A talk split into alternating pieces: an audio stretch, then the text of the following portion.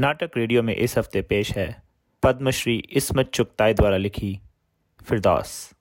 वाचक मोनिका मेहता चितकारा। बस अब तो एक ही रास्ता रह गया है, खुदकुशी। वह सिसकियां भरकर बेहाल हो गई। मैं खामोश रही। अब नहीं सहा जाता। मैं फिर भी खामोश रही। ए आपा, मेरी जान पर बनी हुई है और तुम हो कि बस। अरे भाई, तो मैं क्या करूं? मेरे पास तो फ्रूट सॉल्ट से ज्यादा खतरनाक दवा भी नहीं। अल्लाह, तुम्हें मजाक सूझ रहा है और यहाँ जान पर बनी है। जान पर बनी है तो फिर क्यों परेशान होती हो?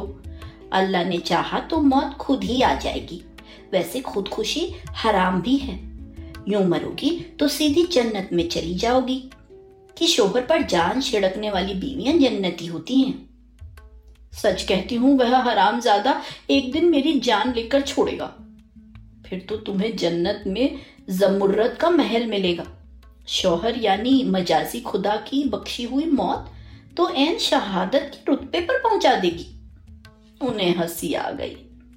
धुआंधार बारिश में सूरज जगमगा उठा। सलीमा खातून दो बच्चों की माँ भला की सुंदर और कम उम्र लगती थी। शौहर नामुराद आए दिन शराब पीकर ठुकाई करते। सास सगी खाला थी पर निरी सिरके की बोतल धरी थी। कम उम्र में बेवा हो गई और इकलौते बेटे की चाहत में जवानी फूंक डाली। भली बीवियां उनके आंचल पर नमाज पढ़ती थी। मिलाद शरीफ के सोच से पढ़ती थी। तकसीम के वक्त वह बूढ़ी नानी को छोड़कर न जा सकी कि उन्होंने माँ के बाद पाला पोसा। शुरू ही से सलीमा को आंख के तारे इकलौते वाहिद खां के लिए मांग लिया था। बूढ़ी नानी को बेटा बेटी नए मुल्क में कहाँ ढोते फिरते। पुराने आबाद मकान में से होते हुए सब चले गए। खुदा जाने क्या घपला हुआ कि बुढ़िया को एक खस्ता मकान में नाकारा सामान के साथ छोड़ गए। रिश्ते में वाहिद खां सलीमा के मामू लगते थे। सात आठ बरस बड़े होंगे। अब मुझे ज्यादा विस्तार से तो याद नहीं, निहायत अरुचिकर विस्तार होगा। लखनऊ में सलीमा ने एफ ए तक तालीम पाई और वाहिद खां बीए के बाद किसी फर्म से बंबई में जुड़ गए और शादी करके माँ समेत आ गए। दो बच्चे हुए। सलीमा ने ट्रेनिंग लेकर म्यूनिसिपल स्कूल में नौकरी कर ली। वाहिद की आमदनी अच्छी थी। दो बच्चे, टूटी फूटी दादी क्या संभाल पाती। सलीमा से मेरी मुलाकात एक स्कूल के जलसे में ही हुई थी। बड़ी अदब नवाज थी। कभी मुशायरों में मिलना हो जाता। वह मोहम्मद अली रोड पर रहती थी।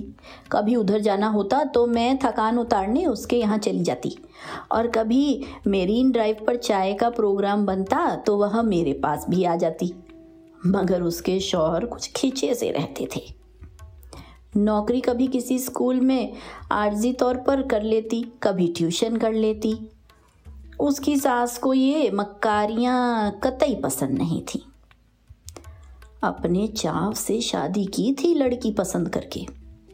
अपनी भतीजी थी पर ना जाने क्यों डरती थी कि ये हसीन जादूगरनी बेटे को उल्लू का गोश्त ना खिला दे। सलीमा बताती थी कि मेरी ख्वामख्वाह शिकायतें करती रहती है। मुझसे भी बड़ी बी ने कुछ आज़ाद औरतों पर कटी कटी बातें बोली।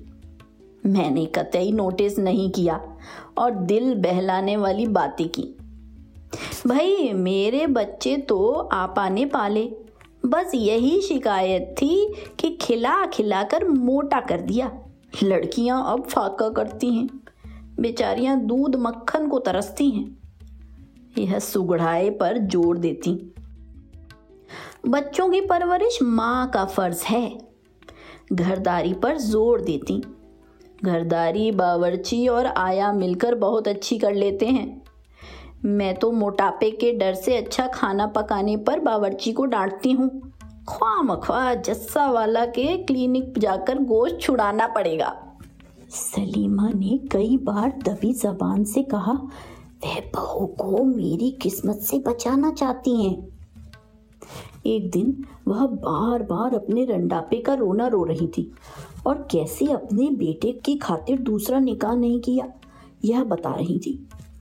अरे वाह, क्यों नहीं किया? माँ बाप की लाज समेटे जवानी रात कर दी। आपने बहुत गलती की। क्या पहले निकाह से आपके बाप की लाज भंग हो गई थी? ए खुदा ना करे, वह तो वालदेन के हुक्म की तालीम थी। हमने अपनी मर्जी से थोड़े ही खसम ढूंढा। उन्होंने चोट की क्योंकि उन्हें मालूम था कि मैंने खुद खसम ढूंढा था। मगर हमारे रसूलुल्लाह को तो खदीज तुल्कुबरा ने खुद पैगाम भेजा था। ए भाई, वह तो पैगंबर रसूल के अजीम इंसान बंदे, हम गुनहगार उनकी पाँव की खाक के बराबर। मगर तलाक का हक और दूसरे निकाह की इजाजत और आज़ादी सबसे पहले इस्लाम ने औरत और मर्द दोनों को बराबर दी। खुदा के वास्ते मेरी जान छोड़ो। वह फूट फूट कर रोने लगी और सलीमा की सिट्टी गुम हो गई। वाहिद का चेहरा सुर्ख हो गया और मैं डरी कि कहीं बुढ़िया मुझे पिटवाना दे। वह फूट फूट कर रो रही थी। मुझे भी अपनी सिट्टी गुम हुई नजर आई। अच्छा भाई, खुदा हाफिज। चाय आपा, चाय तो फिर रश बढ़ जाएगा और कभी। और मैं हटी वहां से। मैं भूल भाल गई, मगर एक दिन सलीमा दहाड़ो दहाड़ रोती चली आ रही थी। ए भाई, क्या हुआ? कुछ नहीं। तो क्या इतने दिन बाद मिलने आई हो इसलिए यह मोहब्बत के आंसू हैं? मेरी जान पर बनी है और आप हंस रही हैं। भाई, मुझे रोना तो आ रहा है, मगर मेरी आंखों की ग्रंथियां कुछ खराब हैं, आंसू नहीं निकलते। यकीन मानो, मेरा दिल तो फूट फूट कर रो रहा है। हालांकि मुझे यह पता भी नहीं कि तुम रो क्यों रही हो। लीजिए, जी खोलकर हंसिए। उन्होंने बुर्का दूर फेंका। उनके सिर पर पट्टी बांधी थी। बाहों और पिंडलियों पर बड़े बड़े नील पड़े थे। नाक के पास लंबी सी खरोच थी जिस पर मर्क्यूरी क्रीम ने और रौनक बढ़ा दी थी। कोई डेढ़ साल बाद उन्हें देखकर उलझन हो रही थी। हड्डी फसली तो वह फूट फूट कर रोने लगी। मेरा जी दुख रहा था, जल रहा था, मगर मैं हंसती रही। फिर बोतल से पानी उलेड़कर थर्मस में बर्फ का टुकड़ा डाला। पानी पीकर उनका जरा जी संभला। आपा, मैं तो मर जाऊंगी, अब नहीं सहा जाता। मगर मगर क्या करूं? बच्चों को कैसे छोड़ दूं? वह हिचकियों से रोने लगी। मैंने घंटी बजाई। बावर्ची दरवाज़ा खोलने के लिए जाग चुका था। मैंने चाय के लिए कहा और आदत अनुसार वह सेब, दालमोट, काजू वगैरह ले आया। उनका दुखड़ा सुनने को दिल नहीं चाह रहा था कि उन्हें चीन से लाई हुई एल्बम दिखाने लगी। दो गोलियां एस्प्रो की भी दी जो उन्होंने चुपचाप निगल ली। फिर उन्होंने तफसील शुरू की। भाई, बोर ना करो। मैं पचासियों बार इसी किस्म के किस्से सुन चुकी हूँ।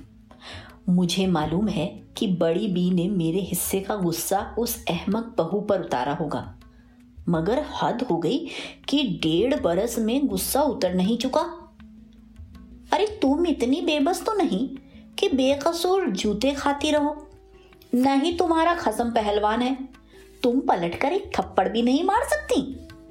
है है आपा, शोहर पर हाथ उठाऊं तो फिर खामोश पिटती रहो। जन्नत में बड़ा शानदार जमुर्रत का महल मिलेगा। तुम्हारा मियाँ हूरों के चक्कर में तुम्हारी खिदमत का मोहताज नहीं होगा। हाँ, बुढ़िया जो तुमसे पहले ही विराज रही होगी शायद टेढ़ी खीर साबित हो। खुदा के लिए कैसी कुफ्र की बातें! तुम मुझे गड़बड़ाकर ऊट पटांग की बातें कहलवा रही हो। अच्छा, खुदा हाफिज, मुझे बर्थडे पार्टी में जाना है। वह खामोश मुझे घूरती रही, फिर लंगड़ाती हुई चल दी। ये कमबख्त बूढ़ी सासें भी अजीब तमाशा होती हैं। बड़े अरमान से बीवियों लड़कियों में से चांद का टुकड़ा ढूंढकर उन्हें बहू बना लेती हैं। बेटा बेटी का गुलाम बन जाता है। जब देखो उसके कलेजे में छिपा रहता है। माँ तो जैसे कोई चीज़ ही नहीं है। क्या अजब जो बेटे के कान भरे और वह उसे सड़क पर फेंक दे। बुढ़िया दर दर की ठोकरें खाएगी, किसकी जूतियाँ संभालेगी। हाँ, खसम को रिझाने के लिए सारे शाम ही सोलह सिंगार शुरू हो जाते हैं। आया और चहेती के कलेजे में घुसा। जैसे माँ तो कुछ है ही नहीं। अरे नौ महीने पेट में रखा, खूने जिगर पिलाकर पाला, खुद गीले में सोई, बच्चे को छाती पर सुलाया और सपूत ने यह अंजाम दिखाया कि माँ से दो बातों की फुर्सत नहीं। एक के बाद दूसरा अभी नहीं, दूसरे के बाद तीसरा कभी नहीं। दुश्मनों के मुंह में खाक।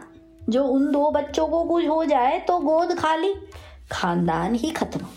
यह हरबा निशाने पर बैठा और मियाँ बीवी में खटपट शुरू हो गई। जाहिर है अम्मा जान ने तो बेटे की तरफदारी की। बीवी अगर बच्चा रोक तगड़ में लगाती है तो यार धींगड़े भी दिलेरी से पा लेगी। मर्द तो मुए कीचड़ में मुंह डालें तो कौन सी नई बात होगी। कभी यार दोस्त घसीट ले जाएं तो जाना ही सजता है, मगर बीवी जो हरामियों की फौजें जुटा ले तो बस भड़क उठे। चली चार चोट की मार। सलीमा ने लूप क्या लगवाया कि गले का फंदा बन गया। वह बोझ समझकर मेरे सिर पर नाजिल। मैंने धक्के तो नहीं दिए, हाँ जहनी धक्के देकर चलता किया। मुझे ख्याल भी नहीं आया कि सलीमा ने आना जाना बंद कर दिया। बेख्याली चली जा रही थी कि पीछे से तरोताजा गोबर के ढेर में पैर पड़ा। बाखुदा टैक्सी वाले को आवाज दी। एक नजर डालकर फर्राटे भरता यह जा वह जा। लोग मेरी दुर्गत पर इत्मीनान से मुस्कुरा रहे थे। चार कदम पर सलीमा का घर देखकर जान में जान आई। सलीमा भागती हुई कोठे से उतरी और रोते हुए मुझसे लिपट गई। मुझे तखत पर बैठाकर बच्ची से बोली, पापा से कहो मेरे गुसल वाला गर्म पानी तसले में ले आए और लपक कर अलगनी से तौलिया उतार लाई। मैं ना ना करती रही, मगर उसने पहले लोटे की धार से पैर साफ किया, चप्पल निकाल कर नीचे रख दी और मेरा पैर पोंछकर पाउडर छिड़कने लगी।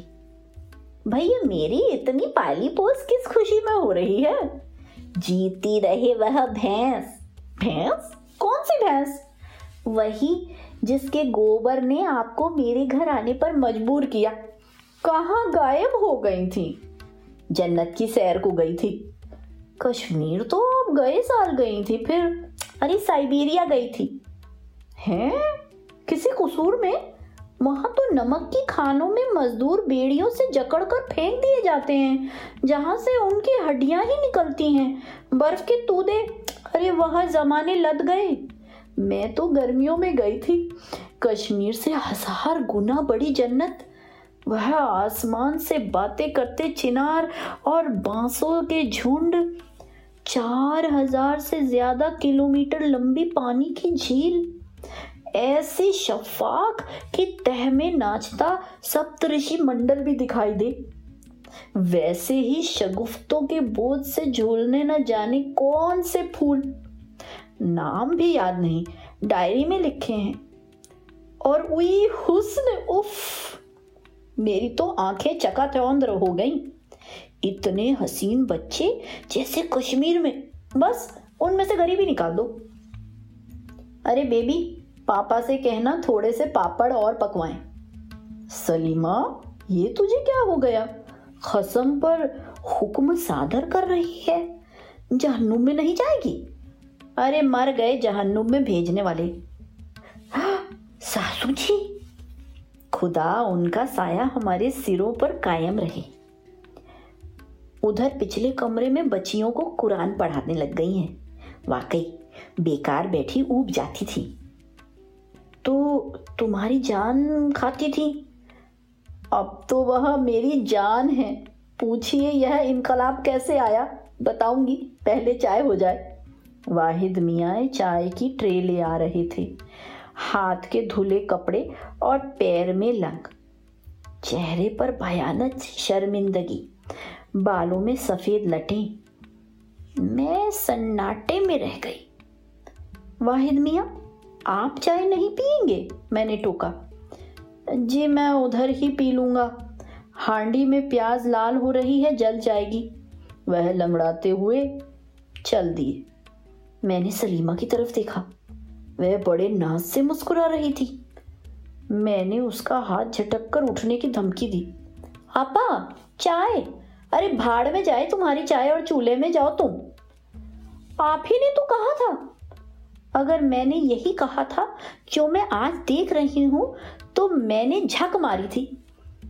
मैं किसी इंसान की, ख्वाह वह मर्द हो या औरत, ऐसी जिल्लत नहीं देख सकती। मैंने तुम्हें जीने की राय दी थी, किसी को कत्ल करने का मशवरा नहीं दिया था। हुआ क्या? फिर सलीमा ने बताया कि एक दिन वे उसे पीकर मार रहे थे तो उस पर भी जुनून सवार हो गया। उसने जो धक्का दिया तो वाहिद छित गिरे। फिर दोनों में गुत्थम गुत्था हो गई और सलीमा बिल्कुल पागल हो गई। उसने उनकी पिंडली में ऐसे दांत गड़ाए कि खून का फव्वारा छूट गया। कोई ऐसी रग कट गई कि खून रोके ना रुका। वाहिद बेहोश। अम्मा की चिल्ली घोर सुनकर मोहल्ले वाले आ गए। उन्हें अस्पताल ले गए, मगर खून किसी तरह बंद ना होता था। कितनी ही बोतलें चढ़ाई, महीनों खटिया गोड़ी, सारा जमा जत्था चुक गया। जो जमीन का टुकड़ा था गिरवी हो गया। स्टील के कारखाने में जो नौकरी थी वह भी गई कि उनका रिकॉर्ड खराब था। वार्निंग पर वार्निंग मिल चुकी थी। ऊपर से अफसर पर नशे में हाथ छोड़ बैठे। प्रोविडेंट फंड पर पहले ही हाथ डाल चुके थे। बोतल की आदत ने नीम वहशी बना दिया। सलीमा को स्कूल में फिर पुरानी जगह मिल गई। अब खुदा के कर्म से इंटर तक हो गया है और उस उर्दू स्कूल की वह प्रिंसिपल है। बारह सौ तनख्वाह है, ऊपर से अलाउंस। अच्छी गुजर रही है। पैर का लंग नहीं गया। कहते हैं विलायत में ऑपरेशन कराना पड़ेगा तो शायद ठीक हो जाए। जहरबाद हो गया है। जान ही बच गई तो खुदा की मेहरबानी थी कि वह बड़ा रहम वाला है। अम्मा की तो कमर ही टूट गई। मैंने सीने से लगाकर बहुत रोया। उनके पैर पकड़ लिए। उनके सिवाय मेरा कौन है? बड़े चाव से मुझे मांगा था। फिर न फिर न जाने क्या हो गया उन्हें। और चुड़ैल, तूने खसम को बावर्ची बना दिया। फटकार है तेरी सूरत पर। लो, मैं चाय पी ली और वाहिद के तले हुए पापड़ भी ज़रूर। अब तुम गारत हो जाओ और वाहिद को मेरे पास भेज दो। आप हद करती हैं आपा। अब उन्हें मेरे खिलाफ भड़काएंगी। उनसे क्या कहना है, मुझसे कहिए ना। तुम्हारी बला से मुझे कुछ भी कहना है। तुम हमारी बातें सेध करती रहना। तुम्हें मुझ पर भरोसा नहीं है तो भरोसा, पर आप ऐसे जन्नाटे से बात करती हैं कि इंसान मरगूब हो जाता है। गधी, तुम्हें यकीन है कि मैं तुम्हारे खिलाफ ही भड़काऊंगी? मैं वाकई बददिल हो गई क्या? नहीं आपा जान, ठीक है, आप भड़काकर भी देख लीजिए। एक इम्तिहान भी हो जाए तो अच्छा ही है। यह बात हुई ना। वह चली गई तो वाहिद मियाँ लंगड़ाते हुए आए। जी, क्या हुक्म है? बदतमीजी ना करो। मुझे तुमसे एक ज़रूरी बात में सलाह लेना है। मैंने उन्हें बोलने ही नहीं दिया। मुझे इनकम टैक्स रिटर्न देनी है और मेरी कुछ समझ में नहीं आता। मेरी मकानदारनी मुझे बोर कर रही है। फ्लैट छोड़ने को कहती है। पक्के स्टैंप पर ढाई सौ किराया लिखवाया था और उसके गुर्गे मुझे परेशान करके किराया बढ़ाए जा रहे हैं। अभी और बढ़ाया है, पाँच सौ कर दिया है। नीचे जिस बोर्ड पर फ्लैट में रहने वालों का नाम लिखा है वहां अपने नाम का बोर्ड जड़ दिया है। उसके आदमी वक्त बेवक्त उससे मिलने आते हैं। हजार बार कह दिया वह यहाँ नहीं रहती। वह कहाँ रहती है कोई नहीं जानता। कभी सुना है हांगकांग में मुस्तकिल व्यापार है, कभी पाकिस्तान में सेटल होने की इत्तला आती है। जो उस पते पर उसे पूछने जाता है वह ख्वामख्वाह मेरा वक्त बर्बाद करता है। मैं अक्सर घर में तन्हा होती हूँ।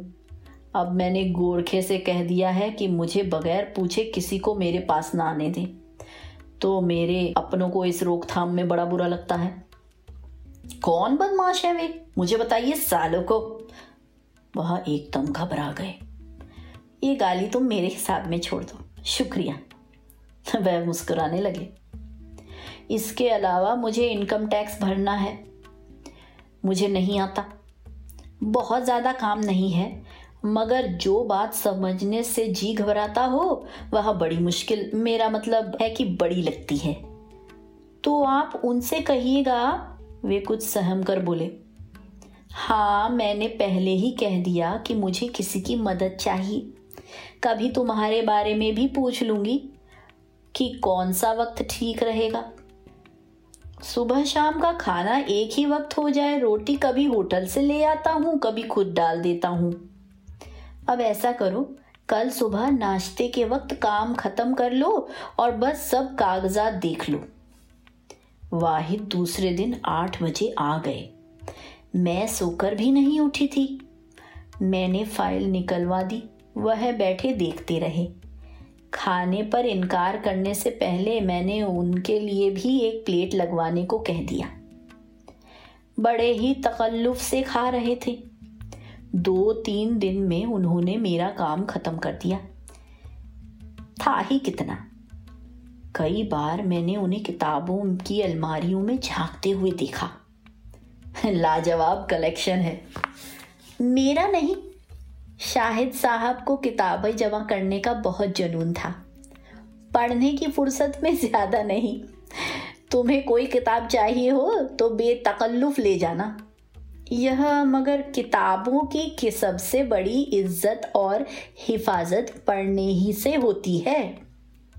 वह बार बार खाने के कमरे में लगी हुई घड़ी देखने उठते थे। शायद किताबों के अलावा ट्रांजिस्टर और घड़ियां जमा करने का भी शौक था। दस बारह बहुत कीमती घड़ियां छोड़ गए। मैंने बांटने की मर्दाना घड़ियां लड़कियों के काम की नहीं थी। अब भी दो चार घड़ियां थीं। मैंने उन्हें एक निकाल कर दी। वह घबरा गए। नहीं नहीं, बहुत कीमती है। मैंने कई तो बांट दी, शाहिद साहब के बाद बेकार पड़ी थी। आप इस्तेमाल करेंगे, मुझे खुशी होगी। वह चुप हो गए। मेरा काम ख़त्म हो रहा था, मगर मेरी भांजी सलीमा को मदद की ज़रूरत थी। इनकम टैक्स के चक्कर में परेशान थी। देखते ही देखते उनके पास इतना काम हो गया था कि फुर्सत ही नहीं मिलती थी। वह पंद्रह सौ की घड़ी कबूल करने के बाद कुछ लेने को तैयार नहीं हुए। दबी ज़बान में बोले, अगर फ़ोन लग जाए तो। फ़ोन लग गया। फिर ऐसा हुआ कि पिछले इतवार को टिन्नू की सालगिरह थी। मैं गई तो ऐसा लगा किसी अजनबी घर में भूले से आ गई हूँ। भड़कदार कपड़े पहने बच्चे उधम मचाए हुए थे। लंबा चौड़ा केक चौके पर सजा था। बड़ी भी कासनी चूड़ीदार और पत्ती के काम का सफ़ेद बुर्राक कुर्ता दुपट्टा पहने चौके पर डटी हुई थी। उठकर मुझसे खूब गले मिली। तब बेअख्तियार मेरे दिल ने सोचा, अगर फिरदौस बर रुए ज़मीं अस्त, हमी अस्त व हमी अस्त व हमी अस्त।